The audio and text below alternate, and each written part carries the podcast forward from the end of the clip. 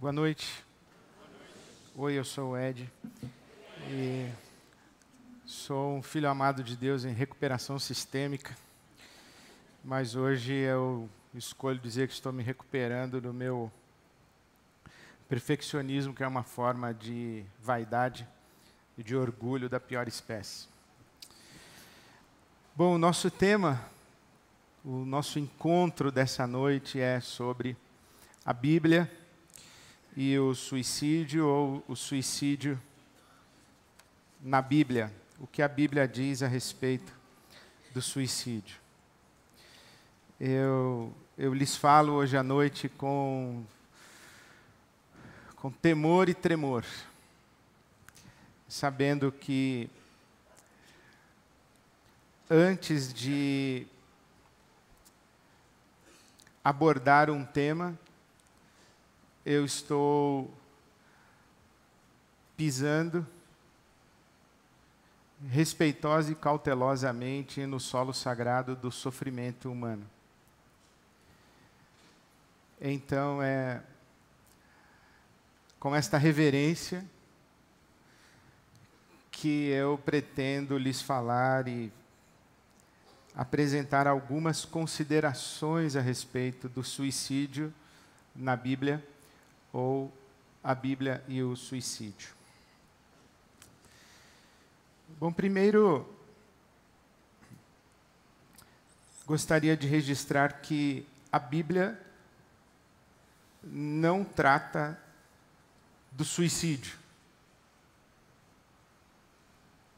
A Bíblia não aborda o tema. Você não vai encontrar na Bíblia Sagrada um texto que expresse uma opinião, um juízo de valor moral e uma explanação a respeito do suicídio. A Bíblia não fala de suicídio. A Bíblia fala de suicidas e não de suicídio. Mais precisamente, a Bíblia fala de seis suicidas. Abimeleque cometeu suicídio. Ele governou Israel no tempo dos juízes. Para ascender ao governo, ele matou 70 dos seus irmãos recebeu apoio popular para esta chacina. E mais adiante foi traído justamente por aqueles que o apoiaram. E Abimeleque, então, é, morre de modo muito estranho. Ele, fugindo da perseguição, chega a uma cidade e vai sitiar a cidade. Essa história está em Juízes capítulo 9. E nessa cidade há uma torre. E ele, ao aproximar-se da torre, uma mulher lança uma pedra sobre a cabeça dele e o fere. E ele então solicita ao escudeiro dele que o mate, para que não morra vergonhosamente pela mão de uma mulher. E então a Bíblia trata isso como um ato suicida de Abimeleque.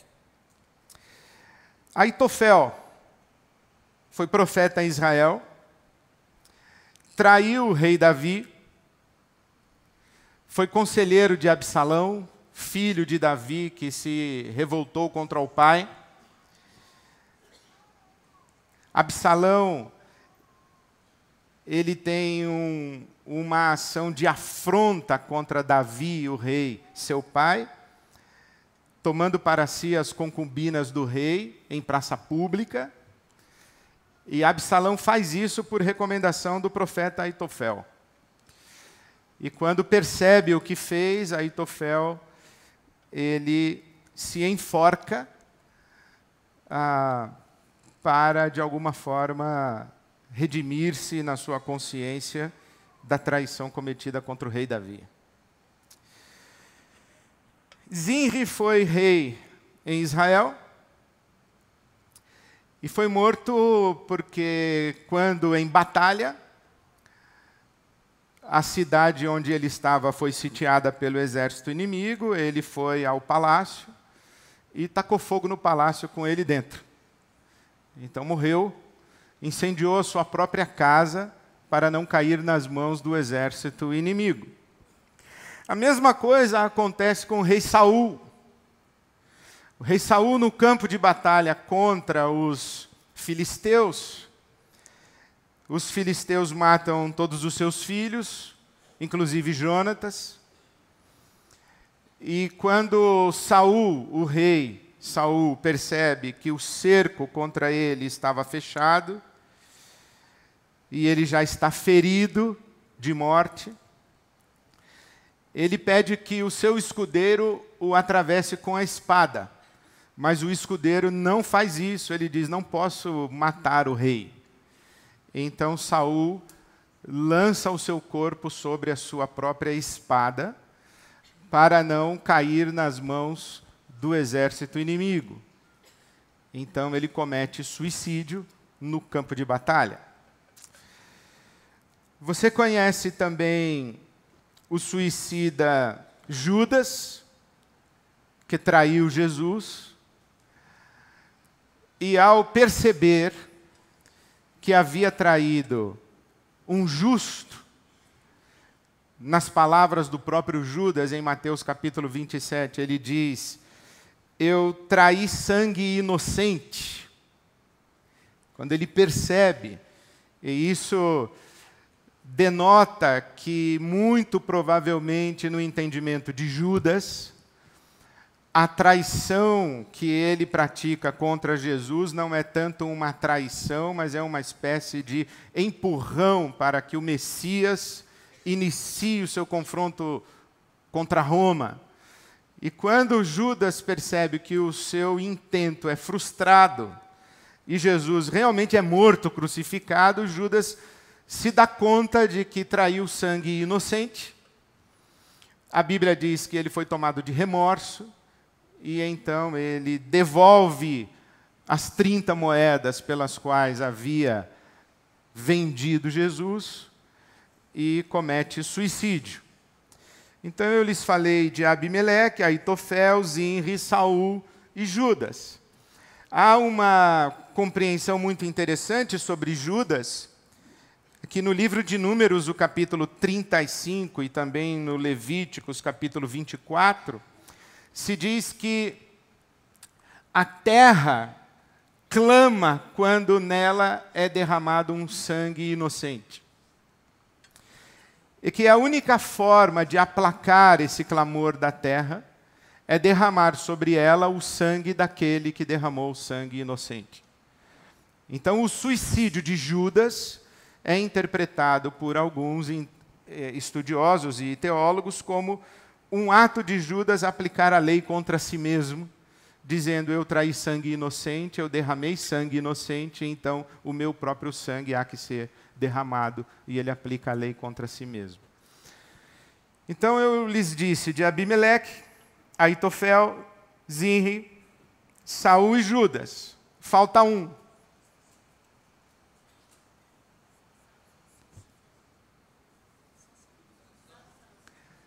Sansão.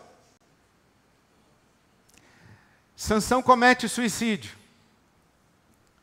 Ele está preso, está cego, e os filisteus estão em festa e trazem-no para a festa para expô-lo ao escândalo vexatório. E Sansão solicita que seja colocado entre as colunas do templo onde ele estava. E ali entre as colunas, Sansão ora a Deus e diz: Dá-me forças, dá forças ao teu servo para que eu vingue o teu nome diante destes filisteus malditos. E eu vou matá-los todos. E morro com eles, que caia esse templo inclusive sobre mim. Então Sansão comete suicídio. Antes de fazê-lo, solicita a Deus que o abençoe, devolvendo-lhe as forças. E Sansão, o suicida, Sansão, consta de Hebreus 11 a galeria dos heróis da fé. E isso é escandaloso para o imaginário religioso, especialmente de tradição evangélica e católica romana, que coloca o suicida no inferno. A grande pergunta e a grande angústia é: quem comete suicídio vai para o inferno? Bom, no caso de Sansão, ele não foi para o inferno, ele foi para Hebreus 11, a galeria dos heróis da fé. Então veja que não é nada simples tratar a questão do suicídio. Aqueles que defendem a ideia de que o suicida vai para o inferno estão baseados basicamente em Êxodo capítulo 20, o mandamento não matarás, e aplicam não matarás, é não matarás inclusive a si mesmo, ou a ti mesmo. E a referência de Apocalipse 22, que diz que os homicidas não herdarão o reino de Deus. E aplicam o não matarás ao suicídio e o homicídio ao suicídio. Mas acredito eu que são coisas completamente diferentes e são tão diferentes que têm palavras diferentes para referir aos atos. Matar o próximo é homicídio ou feminicídio matar a si mesmo é suicídio. Entretanto,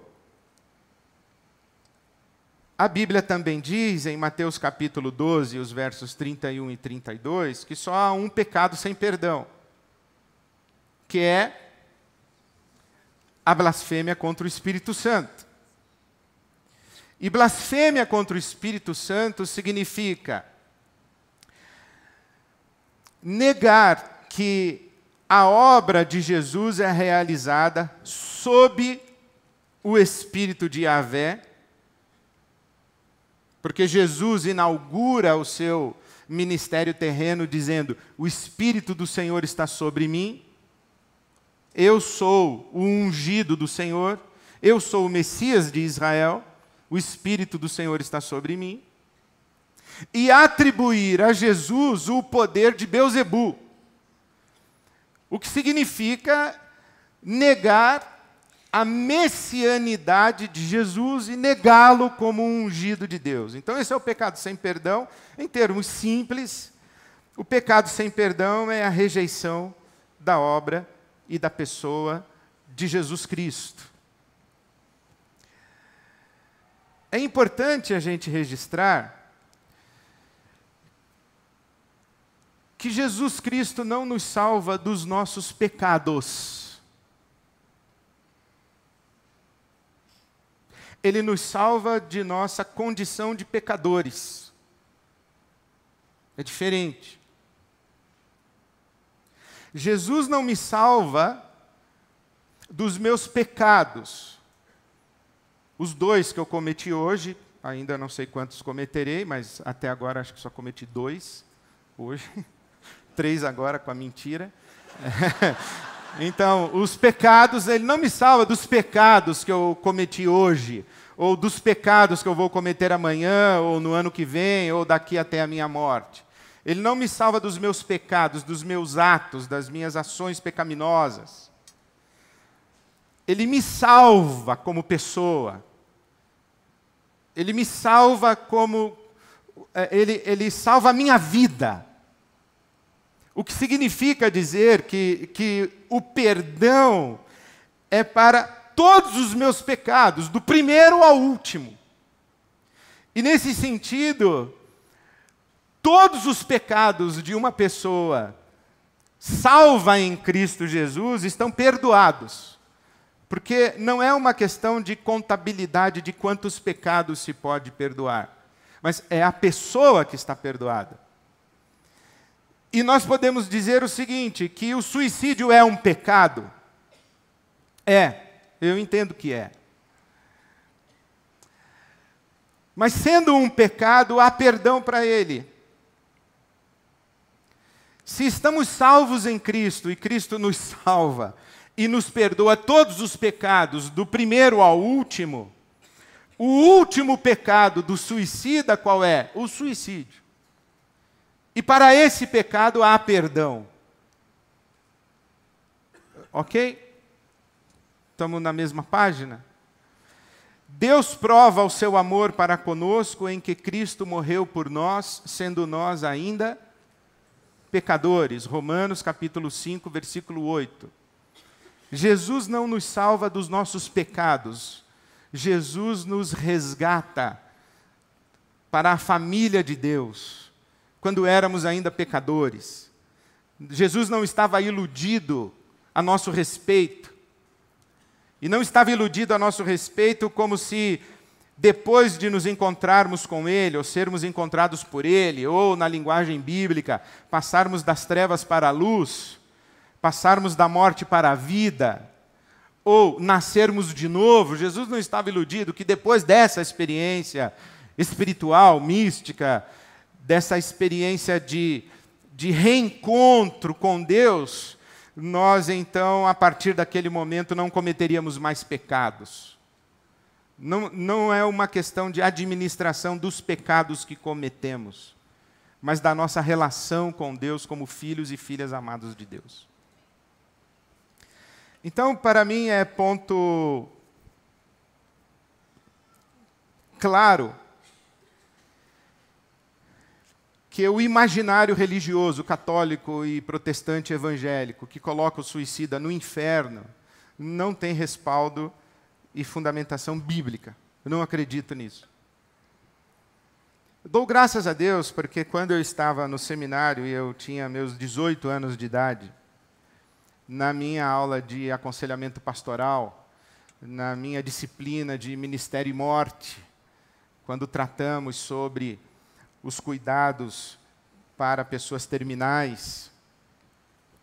Os meus professores me ensinaram, e especialmente um deles disse: Eu quero no céu abraçar os meus irmãos que cometeram suicídio. Eu ouvi isso com 18 anos de idade e no momento foi um escândalo para mim, porque a minha cabeça era formatada para colocar o suicida no inferno. Mas desde então, fui relendo a Escritura e percebendo que o suicídio está numa outra categoria completamente diferente. Não só no mundo bíblico, que trata suicidas como heróis, não só na cultura antiga, que trata suicidas como homens nobres e atos de coragem, mas também no mundo contemporâneo, onde o suicídio está associado a uma agonia profunda, a um sofrimento profundo. E estas pessoas são muito mais merecedoras da nossa compaixão e solidariedade do que do nosso juízo e da nossa condenação. A partir de então, eu me pus a pensar e fazer considerações sobre os, os suicídios. Não acredito que exista um padrão que, para o suicídio. Há vários suicídios, várias razões, várias motivações, várias circunstâncias para o suicídio. Há o suicídio como vergonha ao suicídio daquele que não consegue encarar as consequências dos seus atos. Acompanhei a história de um homem que desenvolvia sua atividade pastoral com crianças. A certo dia, a polícia chegou à sua casa e disse: Estamos aqui para buscar o seu computador. Ele pediu licença, foi ao fundo da casa e enforcou-se. Era um pedófilo, pastor. Isso é um suicídio. Suicídio de alguém que não consegue encarar as consequências dos seus atos, da sua vida, e tendo sido exposto, tendo o seu pecado exposto, opta pela morte como a dor menor.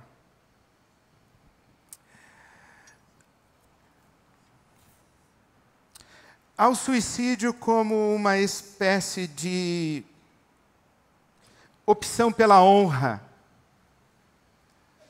Como no mundo antigo os reis preferiam, como citei, os reis preferiam cometer o suicídio do que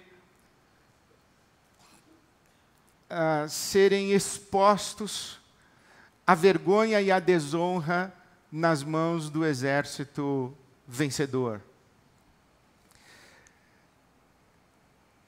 Sócrates escolhe o suicídio. Ele opta pelo envenenamento. E o ato de Sócrates é tratado como uma ação nobre, não como um ato de covardia e de vergonha, mas como um ato de coragem e de confronto à cultura de seu tempo. Ao suicídio motivado pela culpa. Pessoas que passam a acreditar que não merecem a dádiva da vida. Porque cometeram no seu passado algo que lhes pesa tanto a consciência, que não se julgam mais dignas de continuar a desfrutar da vida. Elas não se perdoam quando tomam consciência do seu pecado e da afronta que cometeram contra Deus ou contra o seu próximo. O peso da culpa é dilacerante e pode levar ao suicídio como uma escolha de dor menor ao suicídio como resposta ao sofrimento presente. O suicida estaria dizendo: não suporto mais essa dor. Mas há também o suicídio como resposta ao sofrimento passado. Um dos exemplos mais notáveis que conheço é do Frei Tito que foi torturado nos porões da ditadura militar no nosso país. E tão ferido que, mesmo em liberdade, mesmo em segurança, mesmo no acolhimento amoroso de seus pares, comete o suicídio já na Itália, longe do Brasil porque as memórias dos horrores sofridos foram pesadas demais e talvez as feridas profundas, psíquicas, emocionais ou espirituais levaram Frei Tito a cometer suicídio. Ao suicídio motivado pela desesperança, não vejo saída para a minha circunstância. Porque se eu estou segurando esse peso, e já há bastante tempo segurando esse peso, e digo, não estou aguentando mais, não estou aguentando mais, eu não estou aguentando mais. Mas eu escuto a Roseni dizendo: Peraí, Ed, eu estou chegando. Eu consigo mais um pouquinho. Mas quando eu digo, não estou aguentando mais, não estou aguentando mais, alguém me ajude, alguém me ajude. E eu olho em volta, não há ninguém, eu grito sozinho, ninguém me escuta. Não há nenhuma possibilidade de socorro, não há nenhuma, nenhum sinal de que eu serei liberto dessa condição. O suicídio se torna uma opção de dor menor ao suicídio como resposta a angústia, a náusea, o peso da vida.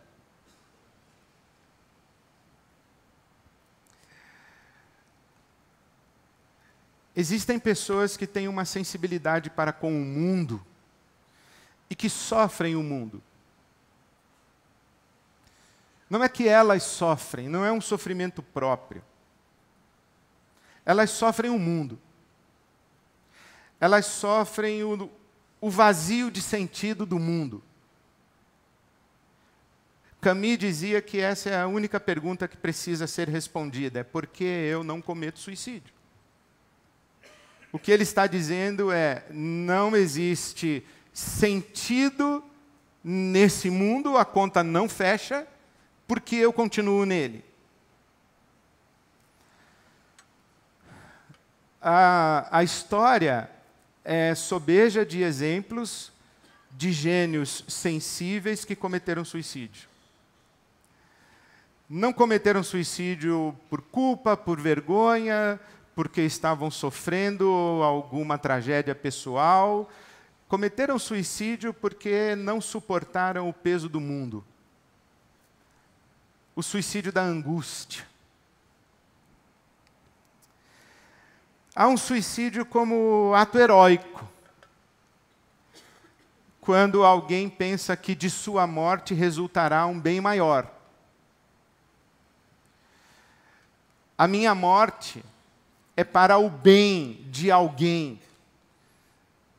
É, de certa forma, um ato heróico. Vou poupar as pessoas da convivência com o meu sofrimento eu vou livrar as pessoas de terem que suportar-me e suportar também a minha dor. Há um suicídio como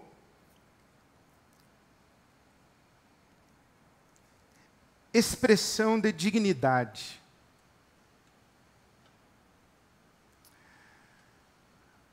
Recuso-me a continuar vivo nessas condições. Algo que precisamos nos lembrar é que nós, seres humanos, somos abertos para a eternidade. Nós não somos bichos que sobrevivem biologicamente, no ciclo vital. Nós precisamos de sentido para a nossa existência. Isto significa que quando percebo o aviltamento da minha identidade, da minha dignidade como ser humano,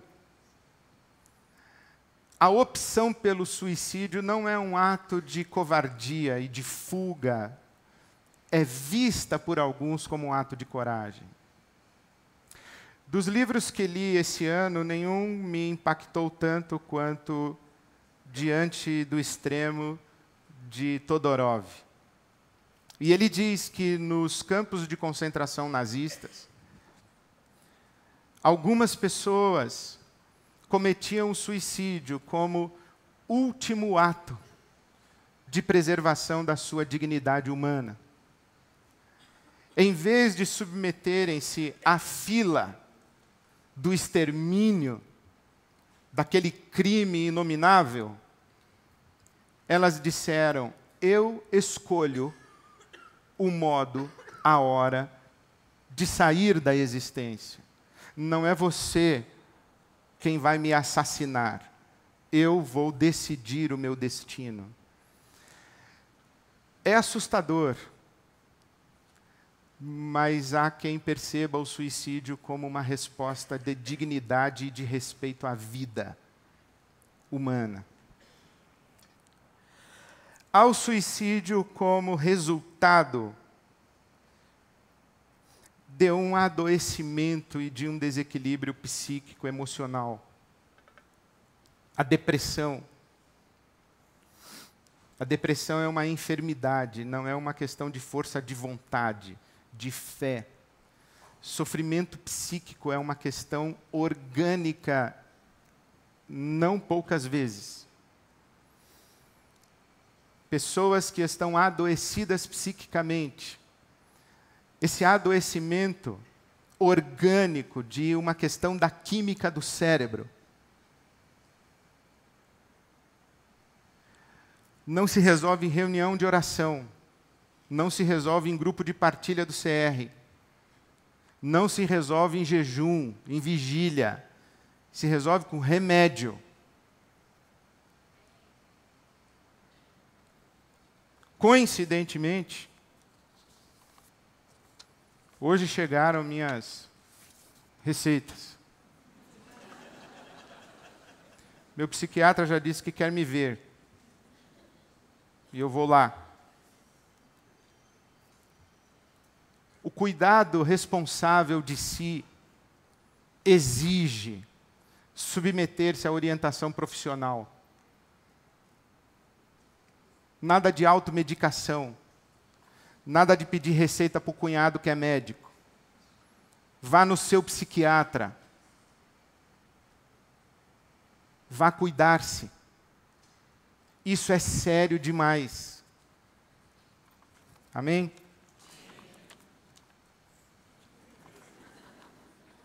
Quer saber o que eu tomo? Não, não vou falar. Não, não vou falar, não.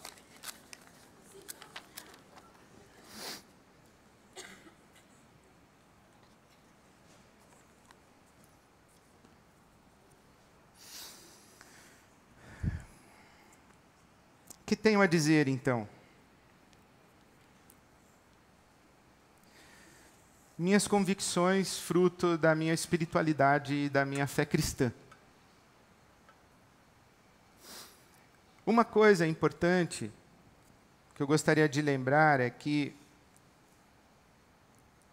aprendi que a mente bíblica não é aquela que cita versículos é a que raciocina dentro da lógica sistêmica da Escritura. Quando dei aulas de homilética e exposição bíblica na Faculdade Batista, aqui em São Paulo, eu sempre disse aos meus alunos o seguinte: que assim como uma casa se faz com tijolos, um sermão se faz com versículos. Mas, da mesma forma que um amontoado de tijolos não é uma casa, um amontoado de versículos não necessariamente é um argumento bíblico. Porque os versículos precisam ser tratados dentro da sua lógica sistêmica. Então eu disse: a Bíblia não fala de suicídio, fala de suicidas. E coloca um suicida na galeria dos heróis da fé. Somente esse ato já impede colocarmos todos os suicidas necessariamente no inferno porque cometeram suicídio.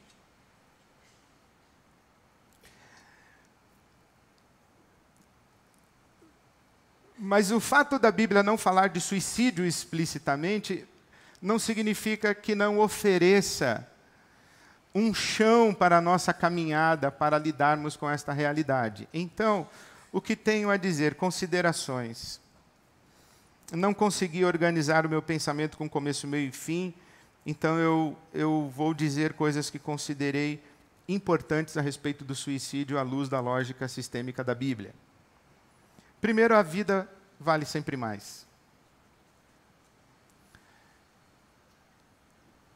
E nós somos seres que a Bíblia Sagrada diz que Deus colocou a eternidade do nosso coração. Essa eternidade que nos habita, esse anseio por sentido para além da mera sobrevivência, não é um anseio em vão. Deus não nos deu isso como algo a que jamais poderíamos é, dar satisfação. O que quero dizer, estou citando Eclesiastes 3:11, Deus colocou a eternidade no coração do ser humano. o que eu entendo é Deus está dizendo: olha, a vida não é só essa rotina de sobrevivência biológica. E o sentido da existência não se esgota nos nossos sentidos físicos, não é comer, beber, ter prazer sensorial. Nós temos uma fome espiritual. Nós sabemos que essa realidade material, concreta, histórica, temporal, ela não nos, nos é, ela, ela é estreita demais para que ela para que a gente encontre a resposta nela mesma. Deus está dizendo, olha, existe algo mais do que isso aí, que é visível, perceptível, concreto, tangível, óbvio. Existe algo mais do que isso, e isso está no seu coração, esse anseio. E é possível experimentar isso. Então, enquanto a vida, eu penso que devemos afirmar a vida. A Bíblia trata a morte como inimiga, o último inimigo a ser vencido. Eu tenho dito repetidas vezes: eu odeio a morte com ódio mortal. Odeio a morte. Onde a morte aparece, eu odeio. Onde a sombra da morte se estende, eu resisto. Eu não me conformo com a morte. A morte não é bonita, não é rito de passagem, não é sair daqui para melhor, não. A morte é uma tragédia. Quando a Bíblia Sagrada diz que preciosa é a vista do Senhor a morte dos seus santos, o salmo, não é assim que Deus gosta quando morre um crente. Você já deve ter ouvido isso em algum velório na igreja. Preciosa é a vista do Senhor a morte dos seus santos, o Salmo 115. Não é que Deus fica feliz assim quando morre um crente. A tradução seria assim: ó, custa caro para Deus a morte de um ser humano. É arrancar um pedaço de Deus, isso, é mais ou menos isso daí. A morte é uma tragédia. Nós não fomos criados para a morte, fomos criados para a vida. A Bíblia fala da morte como salário do pecado, não é salário de é, resultado de fumar, ter câncer de pulmão morrer, não é isso. É resultado da rebelião da criação contra o Criador. É, a morte não está no propósito original de Deus. Por isso eu entendo, devemos reagir sempre à morte reagir à sombra da morte. E vencer a morte não é apenas uma esperança de ressurreição. É a afirmação da vida mesmo diante da morte. Até a última gota.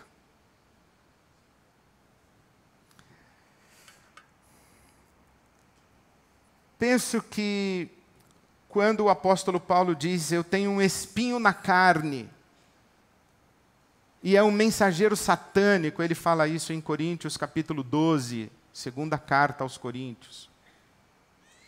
Ele diz: Eu tenho um espinho na carne, é um mensageiro satânico, ele me esbofeteia. E eu pedi a Deus para tirar isso de mim, ele não tirou. Mas ele disse: A minha graça te basta, porque o meu poder se aperfeiçoa na sua fraqueza, na tua fraqueza. Eu penso que uma das respostas mais belas da nossa fé é nós buscarmos em Deus o suplemento da graça para enfrentarmos a vida, qualquer que seja ela, mesmo quando está doendo. É buscarmos em Deus o suplemento da graça para encararmos a insuportabilidade da vida sem nos acovardarmos. Então, insisto. Pode estar difícil, pode estar doendo. Não ceda ao chamamento da escuridão, do não ser, do nada, do vazio, do sem sentido. A graça de Deus é uma oferta para nos agarrarmos em Deus em fé, para afirmarmos a vida qualquer que seja ela. Penso que na fé cristã nós somos ensinados a buscar fora de nós mesmos uma referência e uma âncora para a nossa vida digna. Amar e ser amado. Amar e ser amada. A experiência do amor é encontrar fora de si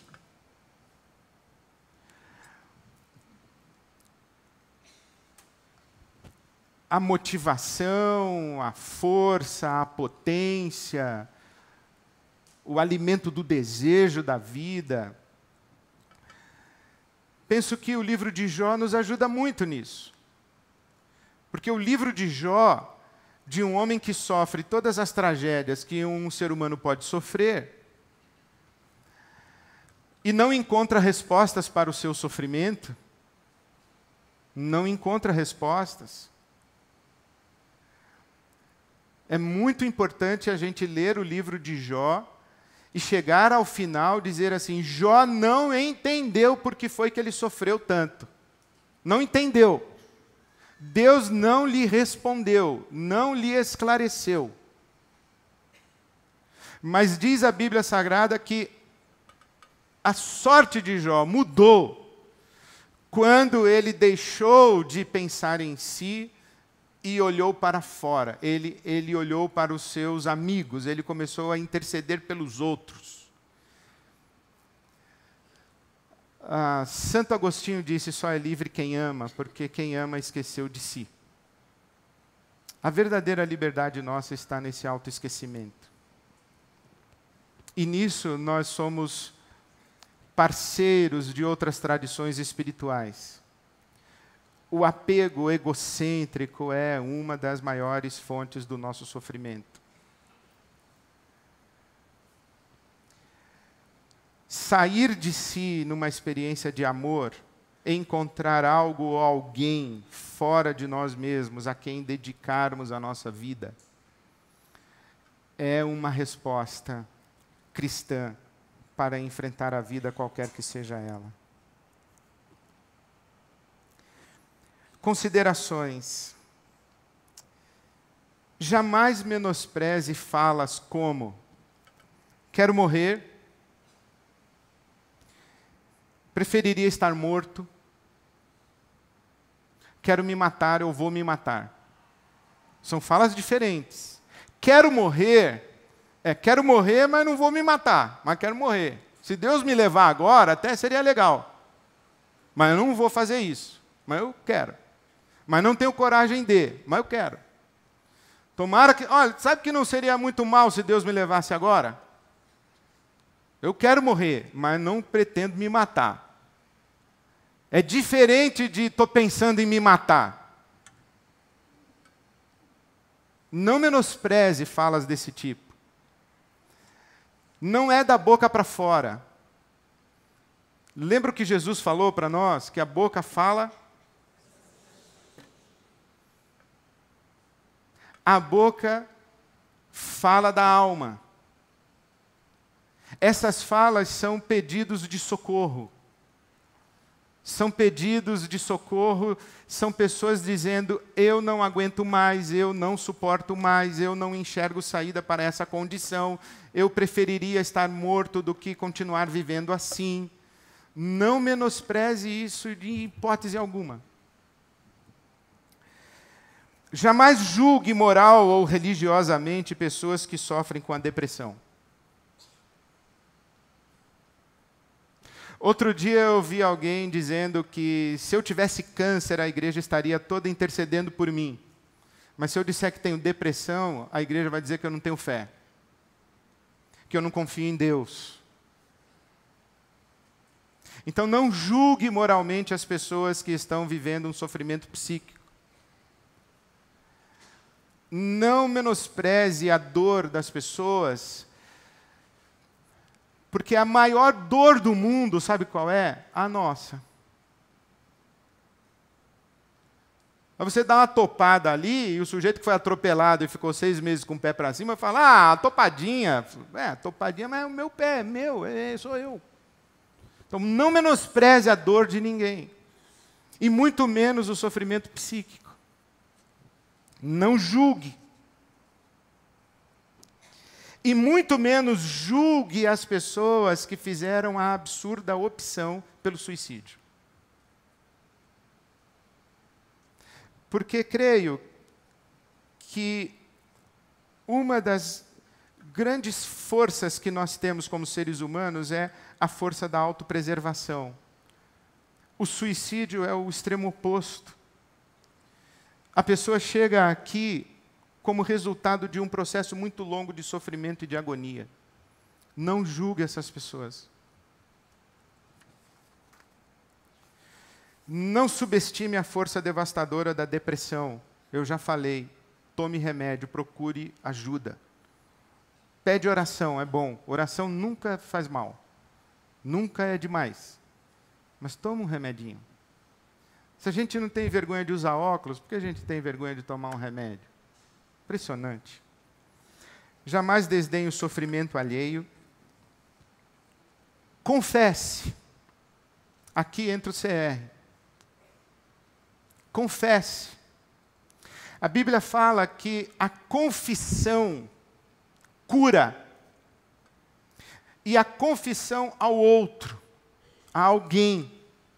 A confissão cura. Quando a gente confessa para Deus, a gente é perdoado por Deus. Mas eu canso de conversar com gente que diz assim: Eu sei que Deus me perdoou, pastor, mas eu não consigo me perdoar. Existe uma razão.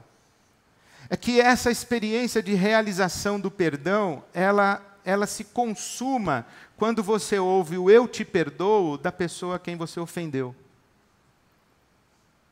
Confesse. Mais do que isso, confessar não é você procurar o seu grupo de partilha e contar os seus pecados. Não é isso. Isso pode ser um, uma fuga, pode ser. É, eu estou confessando aqui a minha dor, o meu sofrimento, eu estou falando sobre o meu pecado, eu estou falando sobre a minha agonia, eu estou colocando para vocês. E isso significa como um alívio de consciência, do tipo, eu contei, eu tornei claro, eu comuniquei. O confessar é pedir ajuda. Por que razão eu vou contar algo vergonhoso da minha vida para você? Por quê? Por quê? Eu só consigo encontrar uma razão é eu dizer para você assim: olha, há algo na minha vida que está me destruindo e eu não estou conseguindo lidar com isso sozinho, sozinha. Então eu preciso contar para você o que é para você me ajudar a vencer isso. Isso é confessar. O que significa que ao confessar você se coloca na mão da pessoa que ouviu a sua confissão. Você se submete humildemente à orientação da pessoa que ouviu a sua confissão. Você escolheu a pessoa para ouvir a sua confissão e receber o, o sagrado da sua vergonha, do seu pecado, e você não vai acolher o abraço e a ajuda, porque confessar é estender a mão. Você está afundando na areia movediça, aí você estende a mão. Confessar não é dizer assim, oi, grupo, eu estou afundando na areia movediça. Aí o pessoal, pô, mal, hein, cara? Puxa, que chato. Eu sei que é isso aí também. Pô, mas ninguém vai me dar a mão? Então tem que dar a mão, mas o sujeito também tem que deixar. Tem que aceitar ajuda, tem que aceitar ser puxado. O confessar é pedir ajuda. E confessar é tirar da escuridão e trazer para a luz. Eu aprendi isso, que aquilo que está na escuridão, o diabo usa. O que está na luz, o diabo não usa mais, porque na luz ele não vem. Ele só, ele só consegue mexer aqui embaixo. Quando eu trago para a luz, ele perde o acesso. Trazer para a luz, dar nomes, confesse. E por último, a minha palavra é para os que perderam pessoas amadas para o suicídio.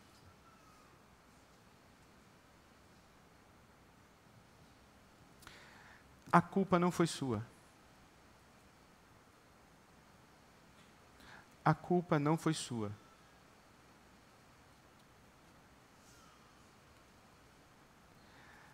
Talvez a maior dor seja perguntar-se o que eu fiz de errado, o que eu deixei de fazer, onde eu estava que eu não vi, porque eu não percebi, como isso aconteceu, como eu deixei acontecer. Não, a culpa não foi sua.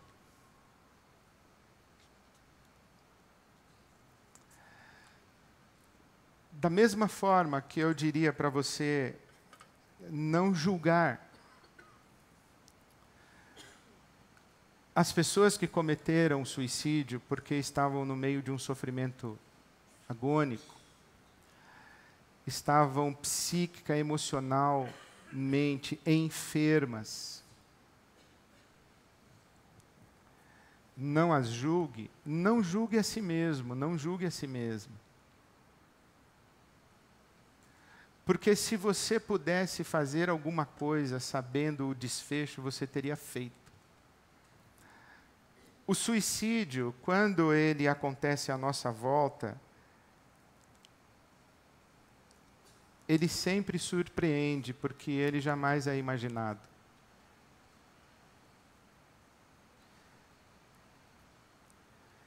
Descanse na misericórdia de Deus, porque é nessas mãos que a pessoa que você perdeu está. Então descanse nas mesmas mãos misericordiosas de Deus. A pessoa que você perdeu está nas mãos misericordiosas de Deus. É nessas mãos que você também tem que descansar.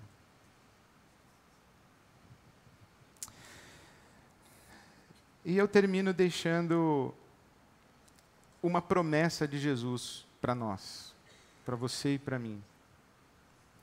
João 16, 33. No mundo, mas porque eu venci o mundo. Olhe, das coisas que tocam a minha alma,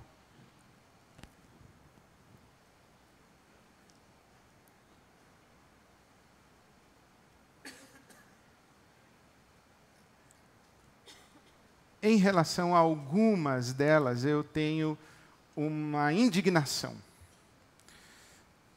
Já que eu estou no CR, eu acho que eu tenho raiva mesmo. Eu tenho raiva. Eu tenho raiva dos religiosos irresponsáveis. Que com manipulação, com com mau caratismo, os falsos profetas que são indiferentes e aproveitadores do sofrimento e da angústia humana, respondem ao nosso sofrimento com os clichês da religião e os clichês matam. Os clichês matam. Eu tenho bronca desse pessoal. Eu tenho bronca desse pessoal que tem um discurso mágico. Que Jesus vai resolver, que Jesus vai. Eu acompanhei uma família que tinha o papai no hospital. E eu visitava, e eu era o pastor que não tinha fé. Mas tinha um outro pastor com um outro grupo que também visitava. Eles eram os irmãos da fé que disseram para aquela família que o papai sairia do hospital em plena saúde. Papai morreu. E o pastor disse: Não disse que o seu papai sairia em plena saúde, está agora nos braços de Deus em plena saúde.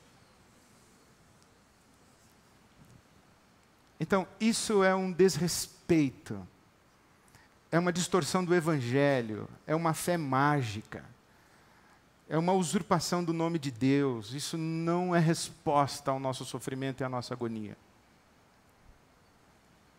Mas também eu tenho uma bronca e uma raiva com os tais mestres da suspeita. Que tratam a experiência de fé como alienação, covardia, projeção de uma infância mal resolvida. Freud diz que a gente tem fé em Deus porque precisa de um papai do céu. É o nosso senso de desamparo que faz a gente querer ter fé, ou precisar da fé, precisa de um papai do céu. Nietzsche diz que quem tem fé em Deus é um covarde. Marx diz que quem tem fé em Deus é alienado, que a religião distrai. E eles criticam muito a gente. E o pior é que eles têm parte de razão quando eles observam a massa de pessoas de fé ou de pessoas de crenças e crendices. Então, uma das coisas que me mobilizam na minha experiência de fé é uma questão assim de brios. Eu gostaria de poder chamar o Freud e falar assim: eu queria dizer para você que eu não sou um garotinho mal resolvido. Eu sou um homem adulto que tem fé. Queria dizer para você, ô Nietzsche, que eu não sou um covarde. Eu não preciso do Deus para resolver minha parada aqui. Eu queria dizer para você que eu não sou alienado. Eu luto contra a morte toda vez que ela aparece na minha frente. Eu creio em Jesus sabendo que o mundo me odeia. E o mundo me odeia não é que os bandidos não gostam de quem é crente. O mundo me odeia, não é que o corrupto não gosta de quem é honesto. Não, não é isso que eu acredito que Jesus está falando. Quando ele fala que o mundo nos odeia, ele está dizendo, ó, o mundo ele é, é sistemicamente hostil, perverso, mal. E nós estamos aí, como ovelhas no meio de lobos. Mas nós não podemos nos assustar com a cara feia do mundo e da vida. Nós temos que responder em fé como um ato de coragem.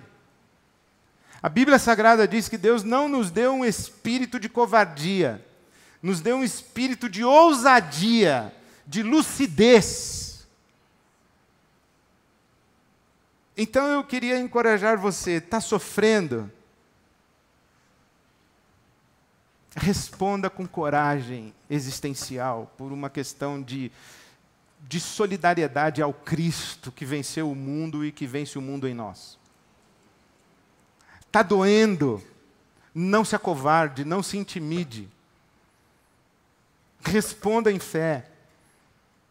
O responder em fé significa, inclusive, pedir oração, significa ir no médico, significa tomar vitamina, fazer ginástica, significa dar um jeito. Vivo celebrando. Mas responda. Não fique no seu quarto escuro dizendo: o mundo é cruel, a vida é ruim, olha o que fizeram comigo, olha a minha história, etc. Eu estou falando para você que está lúcido ainda. Porque tem uma hora que a assombração chega e que a escuridão te envolve, e que aí é a misericórdia de Deus e é a mão de quem te ama. Mas enquanto essa nuvem não te pegou, Responda com coragem, com ousadia, com paixão e amor pela vida. Saia de você mesmo, encontre do lado de fora de você algo a quem você se dedicar, alguém a quem você se dedicar numa experiência de amor. E eu não estou falando de romance. Estou falando de amor, de relação humana, de autodoação, de encontrar sentido para a existência além da mera sobrevivência confortável do si mesmo. No mundo vocês terão aflições, mas tenham bom ânimo. Eu venci o mundo. E maior é aquele que está em nós do que aquele que está no mundo. Amém.